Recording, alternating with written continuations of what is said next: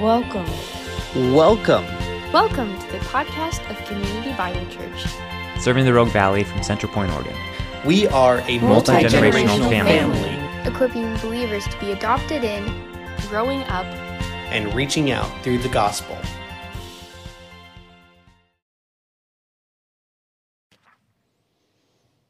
Do you want to hear something cool? You know, we've worked a full year to try to get ready to put shingles on that roof up there. Guess what? First two weeks of, October, of November, we're going to get shingles. That is just a really incredible treat. You know, they said for the most part, nothing can happen good during COVID. You know, you, by God's grace, proved them wrong. We can band together and do something and be blessed by God. We're a little short in doing, in, in doing this, this project, but we felt like we were close enough that we were going to take one final offering on, e- on Thanksgiving Sunday morning. So just be aware of that, but we're, we're so close that we're looking down going, well, thank you, Lord. Let's just get this sucker done. Um, knowing that the day will come that the community uh, contractors are going to be busier than they've ever been, and they're still they're quite busy right now. So we just rejoice. Family,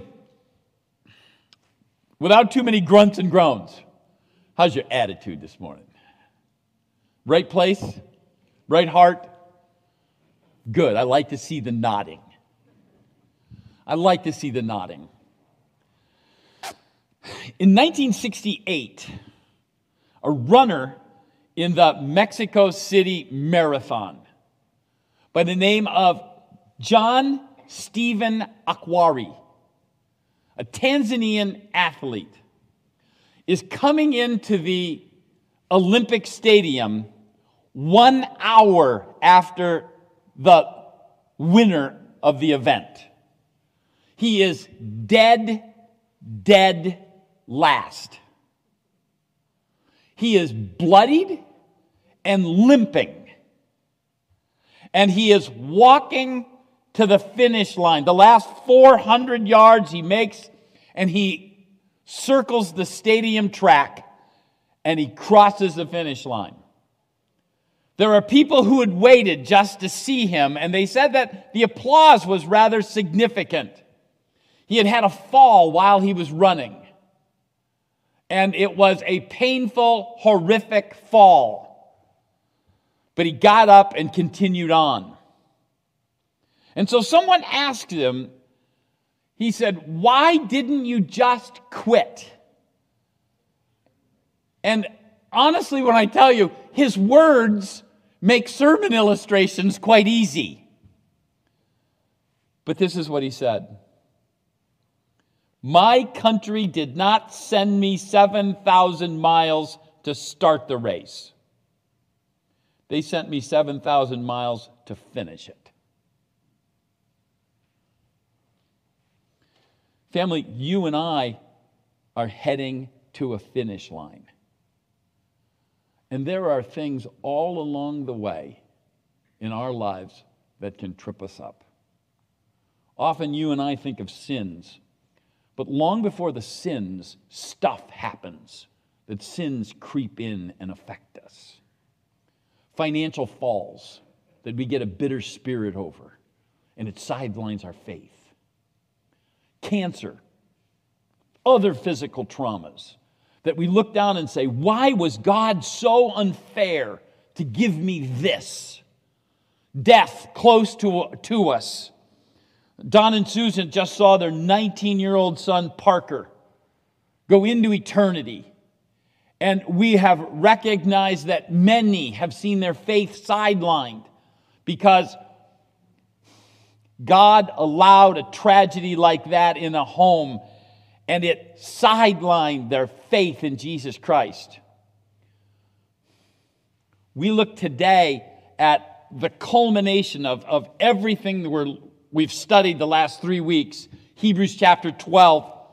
And we recognize that, that God is encouraging us to finish well.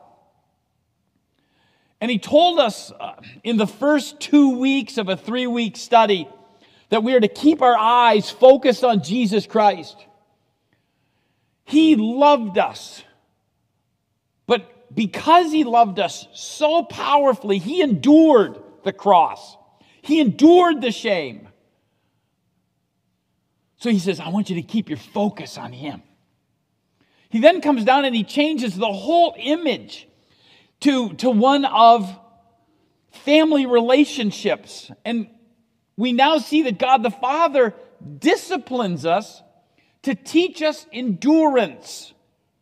Just as Jesus endured, he wants us to endure. Now he disciplines us that we may endure even more. And remember what we're, we've settled on as a definition for endurance.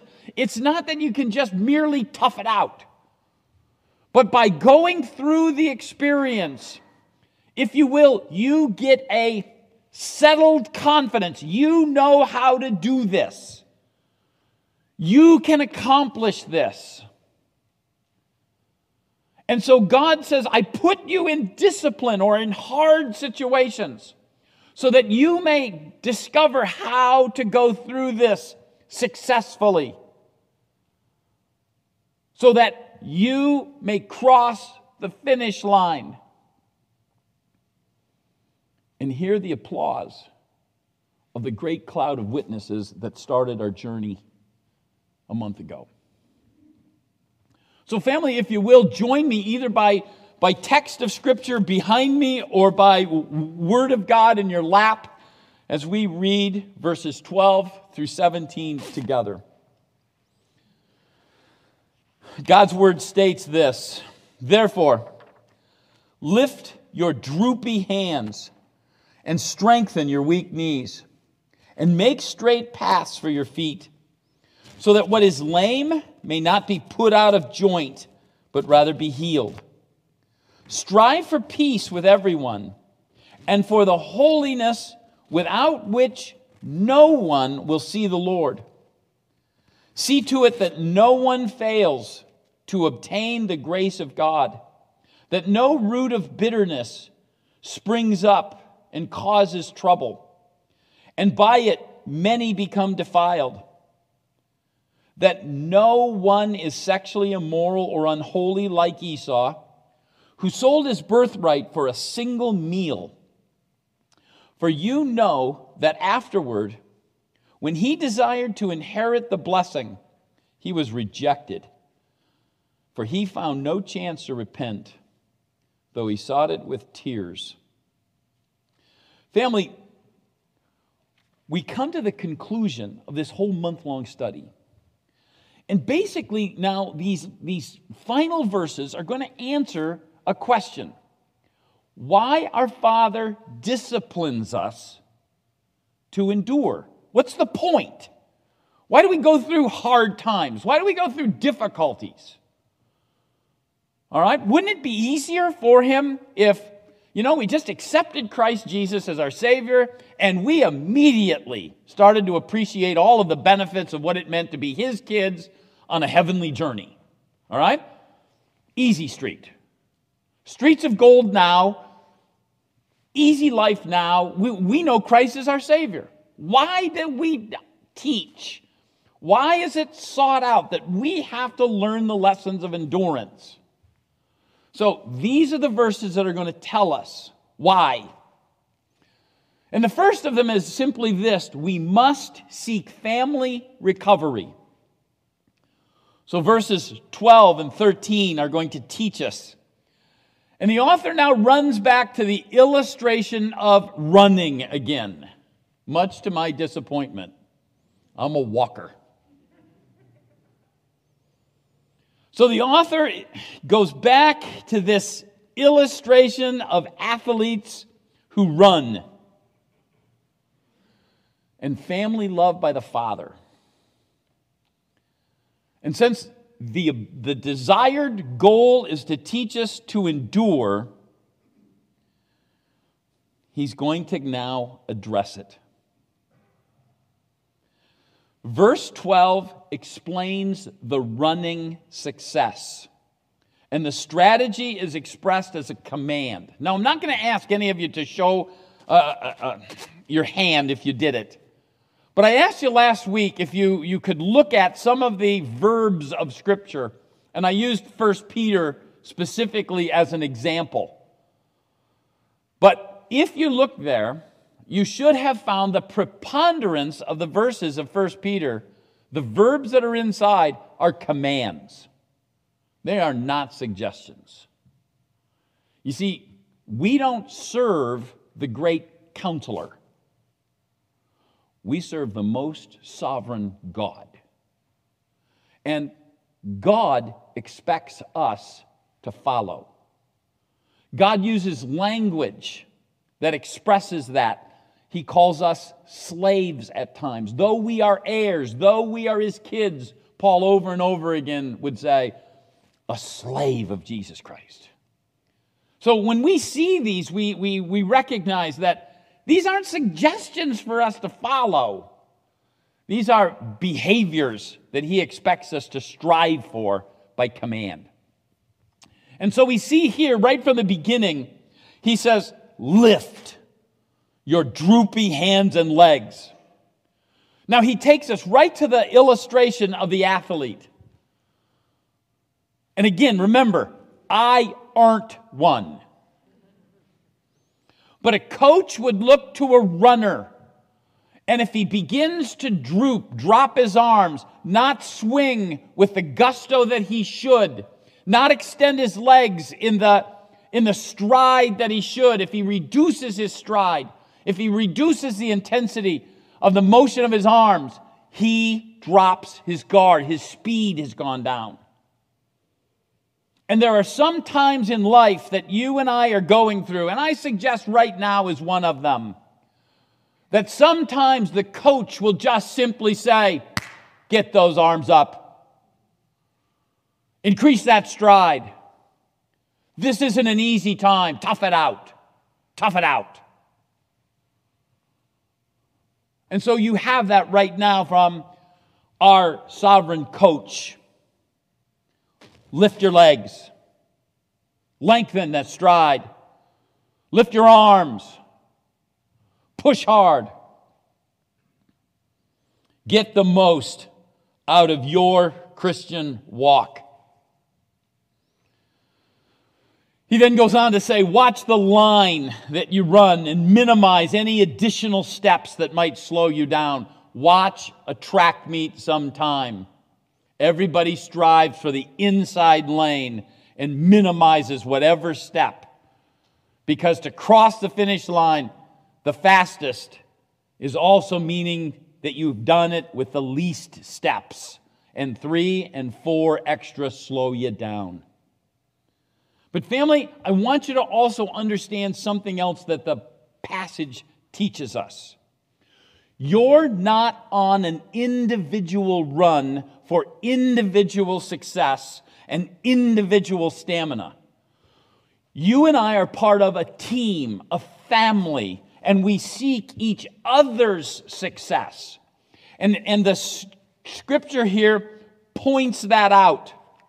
He says here, follow along in verse 13, and make straight paths for your feet. Listen, so that what is lame may not be put out of joint, but rather be healed.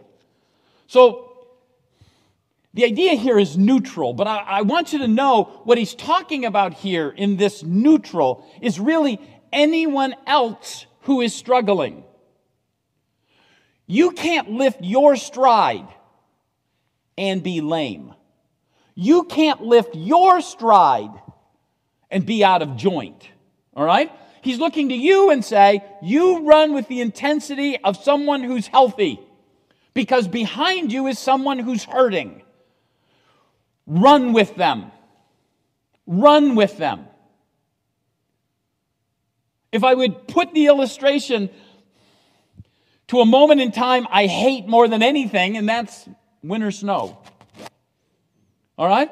Picture, if you will, One of those rare moments when we have a full snowstorm on the valley floor. The first car comes along. Let's make it. A Ford 250 four door truck with four wheel drive. He sets the pace and he drives through. The next car through, where do they point? To the tracks of the first guy that went through the tread or went through the snow. The third guy follows, and now he's got a matted area.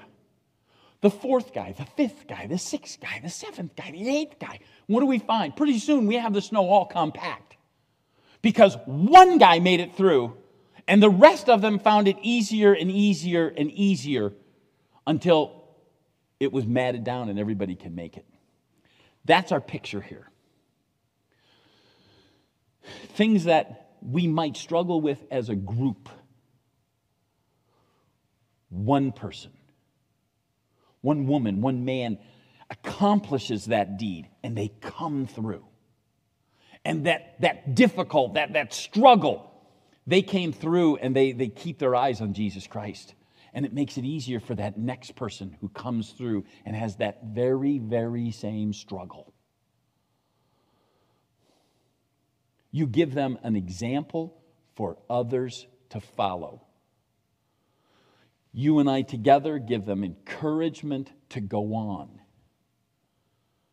But they know they can succeed because somebody else in the body of Christ has already done it. We're a team.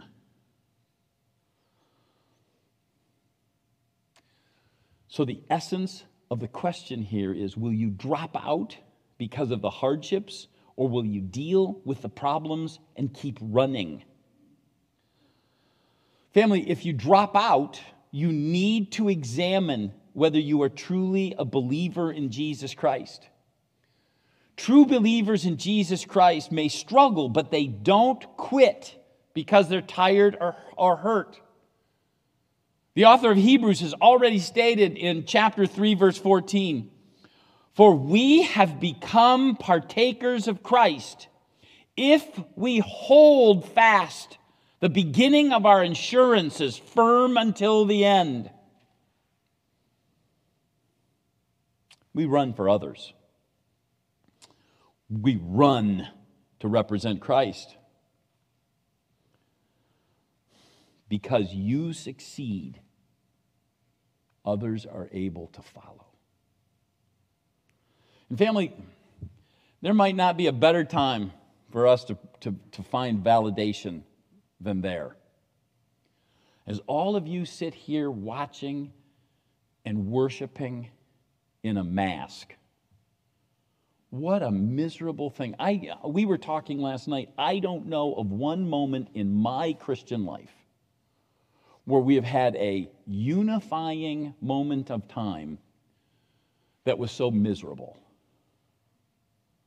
where we've had to sacrifice for one another and the, the opinions, desires of one another, that we've had to respect the government in, in such a, a valid way, and all that that demands of us and the striving of what that means to apply it to our lives, apply it for the sake of others, apply it for our consistent walk. What a difficult moment of time. I know of nothing else. Walk well. Walk well. And may I, may I encourage you, make your worship day the most encouraging part of your whole week, would you? Whatever it takes to help another believer make it through this time. Do it with a smile on your face, would you?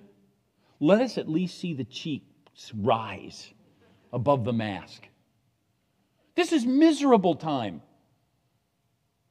Let us see the best out of believers. Let us see the most hopeful things out of believers.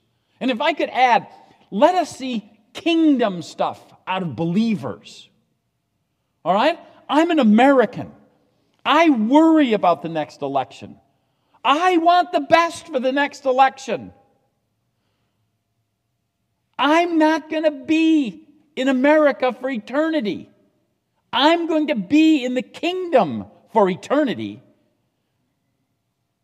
And I want every one of us to go through whatever we have to go through with masks, with political insecurity, with financial uncertainty, with the confidence that you're not just an Oregonian American.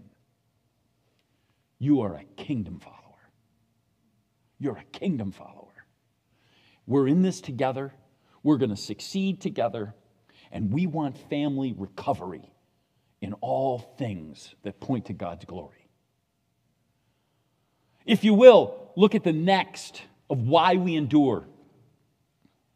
We must aim at the right target. Now, what a fitting thing in deer season, huh? Anybody who goes through deer season looking for a deer to shoot and comes home with a black Angus shot the wrong target. All right? Even though it'd been a better trophy, it'd be better for the freezer. They shot the wrong target. The farmer and the game warden might be a little disappointed. You and I have a target that we shoot. You and I have a, have a strategy that we're looking for, and we're disciplined in life so that we can endure and manage and hit the right two targets. And so, if you will, verses 14 and 15 point to those two targets. And we aim at two things peace and holiness. Our peace should be first with one another. In Mark chapter 9, beginning in verse 33, this whole section, which will end in verse 50, talks about some strategies for us. And their first question that the disciples came in and they said, Who's the greatest in the kingdom? And I can just sit there imagine Peter's looking down, going, Is there a better faithful goofball than me? Man, Lord, man, I trust you. I, I do things just before I put my foot in my mouth. Is there anybody better than I am? I can hear James and John. Lord, we're angry for your character. We'll kill anybody that bothers and questions you. We've got to be the greatest. I think even Judas. Lord, thank you for inviting me as part of the team. These guys can't even add two plus two equals four. And then you ask that cheater, Matthew, to be a part of your team. I'm an honest Jew. I got to be in there, that, the finalist for the greatest. And they began to argue. You, you all know Jesus brings a little kid. Unless you can be as quietly, humbly, as faithful as this kid, you can't be the greatest. You want to be the greatest? You serve. You serve. When everybody else wants to be the first one at the table, you bring the food to the table.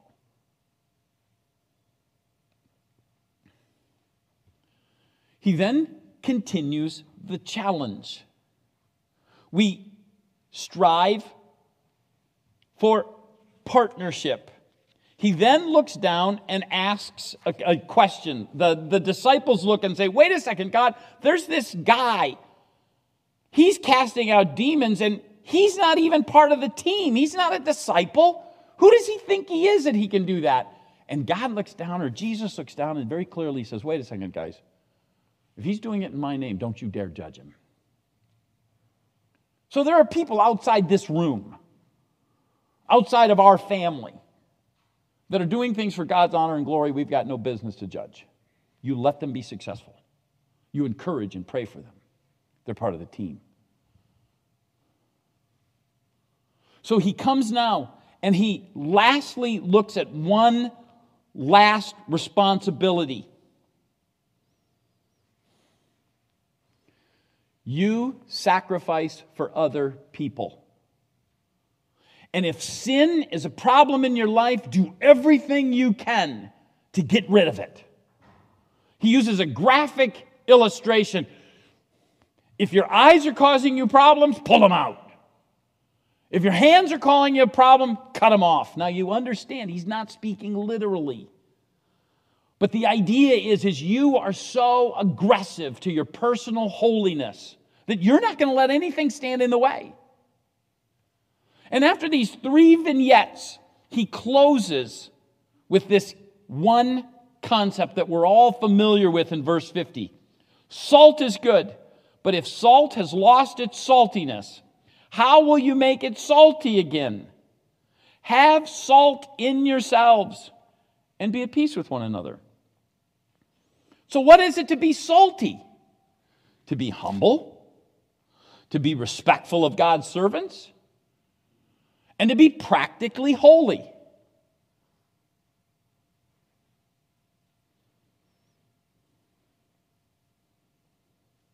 Family, I also want to address peace with unbelievers.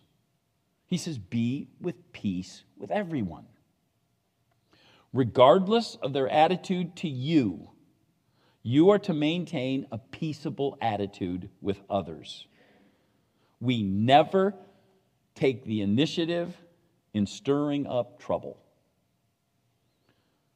So Matthew could say in chapter 5, verse 44 Love your enemies and pray for those who persecute you, so that you may be sons of your Father who is in heaven.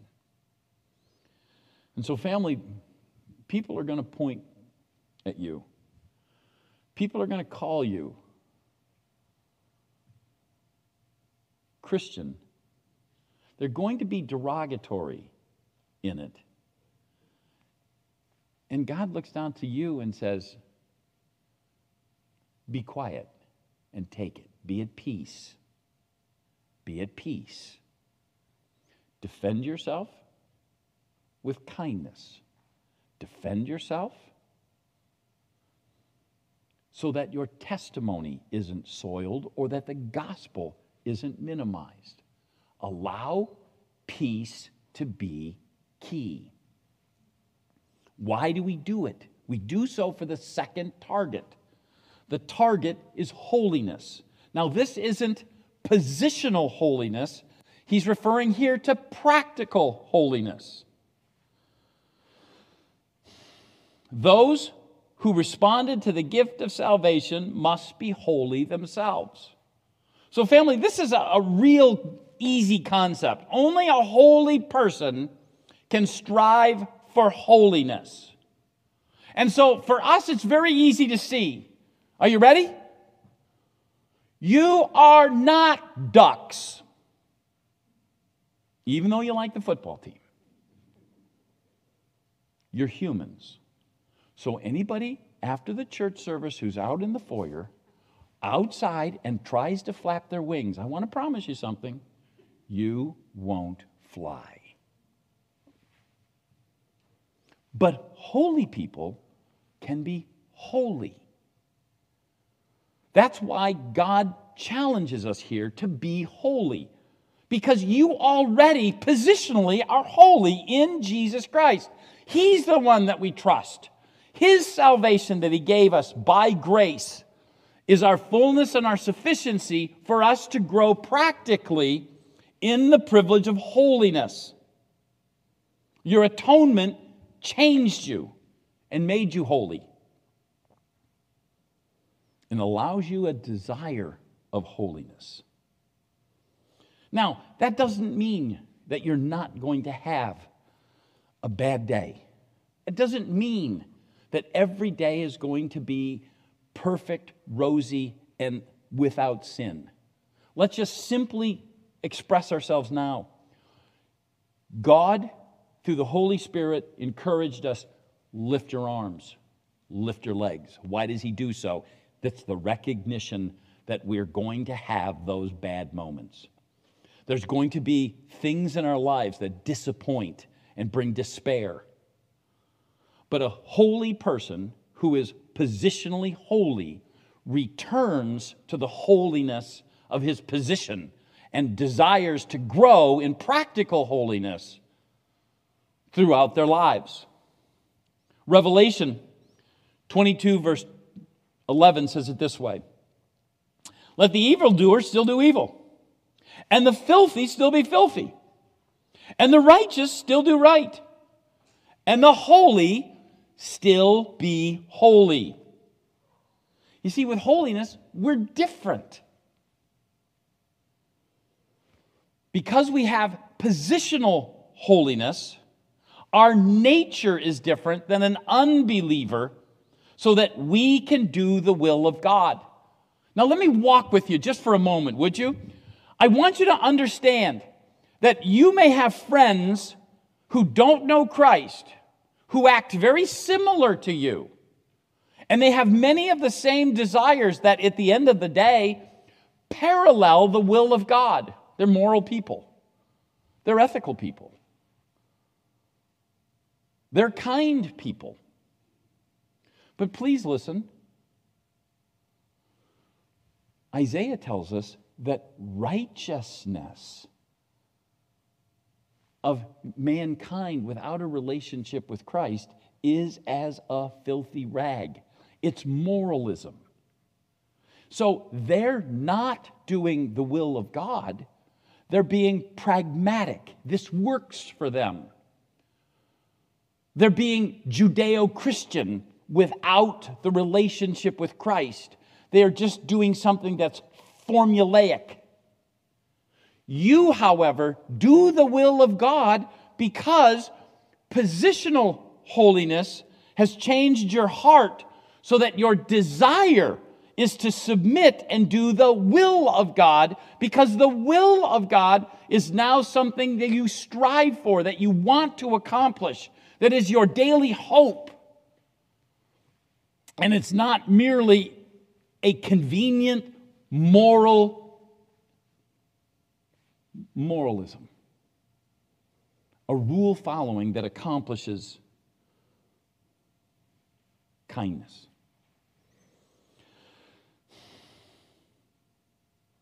So, family, we recognize that we have something different. We have the ability to follow the will, the will of God. 1 Corinthians says it this way in chapter 1, verse 30. And because of him, you are in Jesus Christ, who became to us wisdom from God, righteousness, and sanctification and redemption. So, family, we recognize our targets are completely different now that we know Christ as our Savior, and we are, we're being taught by God, disciplined by God to teach us how to hit these targets consistently and faithfully. He gives us one third last reason why he teaches us endurance. We, we, we learn endurance so that we must not relax. We never drop our guard. Verse 15 through 17 begins with three simple words see to it. Again, command. See to it. And the idea here is helping each other grow in holiness and Christ likeness, making sure everyone in the family knows Christ as Savior. So, family, as we look at verses 15, 16, and 17, it wants us all to be watching each other as we worship the Lord. Because some of us may not know Christ as Savior. Now, you may find that hard to believe as you look around and say, oh boy, I know him, I know her. But I want you to, I want you to understand there's been three men in my life who have come up who are significant men here at CBC who have all said, you know, I found Christ as I began to attend faithfully at CBC. I didn't know the Lord until then. And your testimony, your impact at CBC, the Bible studies that they were going to, the, the, the ABFs that they were attending, God's word as it, it was implemented here in the sanctuary, all of those things worked together to allow them to look at their own lives and go, wow, I wasn't following Christ. I didn't know him. And they all made trust in the God of their salvation, Jesus Christ, Savior and Lord, because of the partnership here. And so understand, we can never assume that 100% of us know Jesus Christ as Savior and Lord. We never know what's going on between an individual's ears.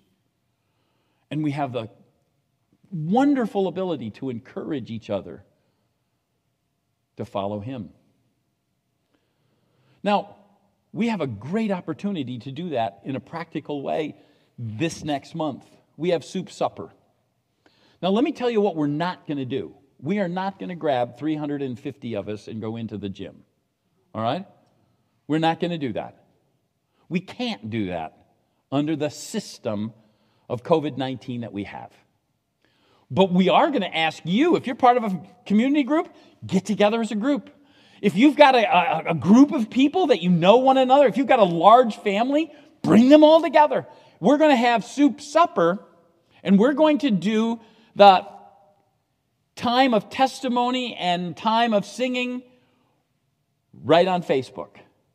And so we'll go back to that Facebook live time that we had in Good Friday. We'll go back to that those opportunities and those of you who have are watching us still, we want to encourage you. If you're in a, a group that you allow that isolation to work together as a team, you get them together and plan on having soup supper and we will have something for you. And while you're there, ask each other's story. Share your faith journey, when you came to Christ, what Christ is doing now in your life. And take that moment and allow Soup Supper to be one where you encourage each other's development of faith and push on. You may ask how God is working in their lives. You're not here to judge. We never do that. We just don't want to see the most loved people we know lose out on the gift in which they hear about so often. Why would you want someone who sits near you in worship each and every week not to have honed a love of the Lord Jesus Christ into their heart and soul? Family, he goes on and he closes, we watch for any root of bitterness. Now, the idea here of a root of bitterness is any sin in our family here that, if tolerated, could lead some who are identified as family members to falling short of God's grace. Now, remember how important this is. He's not talking about losing your salvation at all. Remember, only holy people can act holy. All right? Holy people can't fall back from grace. We're taught that. Remember the seeds. We come back to that often in Matthew and Luke. Seeds on stony ground look like good seed to us, but it falls away seed in weedy ground. The weeds choke it out. Jesus identifies both of these groups as not holy men and women. But you know something? I'll do everything I can to chase whatever weed I can from a brother or a sister in Jesus Christ and keep the topsoil around them as much as I can. And you and I should have that same commitment we should desire if they're in if they're in shallow ground themselves let's find a way to bring topsoil let's bring some encouragement to their souls so that their roots are cared for and that's the idea. We're going to protect it so that no root no sin that affects us can come out and, and hurt what's being accomplished. Family this is monstrous. Teens, I believe this might be the greatest challenge for you and your parents.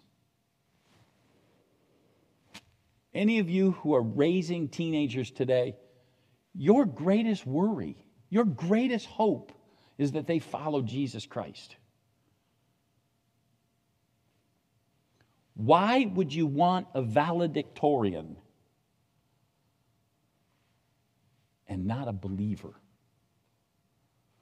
Why would you want an MVP and not a believer? This is our greatest struggle. This is what we encourage, and this is why you are designed to be on duty as parents. This is why we have an effective youth program to not do what you're supposed to do, but to partner with you, that we may encourage believers out of our most vulnerable moment of adulthood to encourage them to know and love Jesus Christ as Savior. And teens, you've got some of the strongest moment of time to persevere through. What a challenge it is for you. Parents, don't ever drop your guard. But, but our young adults, they have to determine the biblical understanding of gender. They have to understand the biblical understanding of the use of drugs and alcohol, a biblical understanding of sexual sin, a biblical understanding of body image, a biblical understanding of how to handle social media in a world that's gone crazy. And if you and I don't ever watch over and protect without judgment, with good answers, we let a root of bitterness potentially in our ministry and in your homes that should never be there. The greatest role models to educate and teach are parents who sit across your, their family at dinner table each and every day. Family, many of us who sit here have to evaluate can the American dream become a root of bitterness and affect us? I fear that there are times when the American dream becomes a substitute for our hopes in the Christian life. And it might be something like this. So allow me to, to, to dream, if you will, that if I love Jesus enough, if I, I serve in, in church in some capacity, if I attend Bible study, pay taxes, vote, enjoy American freedom, buy a home, save for retirement, then I will enjoy life. And many of us think that until it gets hard. The American dream cannot compare to Christian hope. Family, when trials are difficult, when there's sickness, when there's financial downturn, when believers struggle, we will not be disillusioned. When battles come in our lives, politics, changes where America is less Judeo Christian, we will be at peace. When loneliness aches in us, we are single, wanting something different. We are widowed or widowered, and we hurt because life was thrown at us in a way we never anticipated when depression or anxiety is a constant struggle in our home, we hope for a day when the world we live in has perfect fellowship. And when our bodies wear out, we look forward to a day when we will be made new. Family, the root of bitterness can lead to rash decisions. And that's how he closes our text of Scripture today. Understand how this went off. Esau sold his birthright for a single meal. All right? What a graphic picture that is. He comes back from hunting so famished, he wanted a ready made bowl of chili. Family, he could have waited an hour. I want to suggest to you, if you've had a chance to read the book of Genesis, just a few years later, when Jacob's family is, is striving to feed all of their, their, their animals, they go down to Egypt to get grain. But what do they take with them? Pistachios, almonds, dried fruit. Forgive me. But all of those things didn't just come in a few years' time. Technology didn't change that fast. Esau could have gone back to any one of those things in the refrigerator. He could have had whatever snack he wanted to wait for a meal. He traded everything for a meal right now. And what he gave up was the blessing, the chance by DNA to be part of the line that gave us the Messiah. And because of that, redemption in his own self. He traded all of that away. I don't want that. I want chili.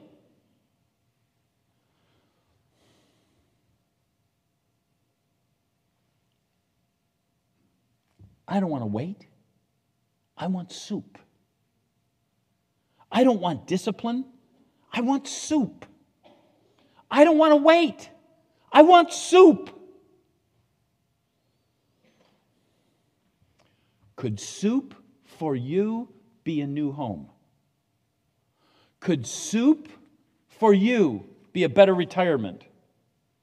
Could soup for you be a click onto a porn site? Could soup for you be a dissatisfaction with what you're going through in life?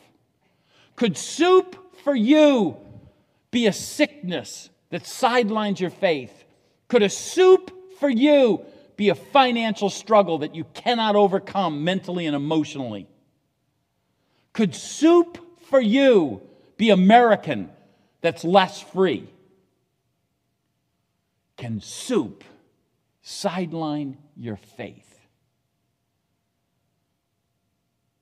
He ends with a warning. First and foremost, it's individual. Don't let a rash decision, don't let an, a, a, momentary struggle, don't let a, a, an issue that comes into your life sideline your faith. It validates that you never had positional holiness.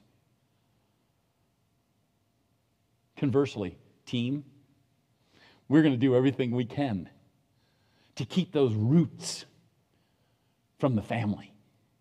We're going to do everything we can to do everything we can to enhance the awareness of positional holiness so that practical holiness is just the easy outcome. We want to see the endurance of us as believers as we live out the Christian life here in Jackson County. Father, I thank you for the warning you give. I thank you for the training that you provide.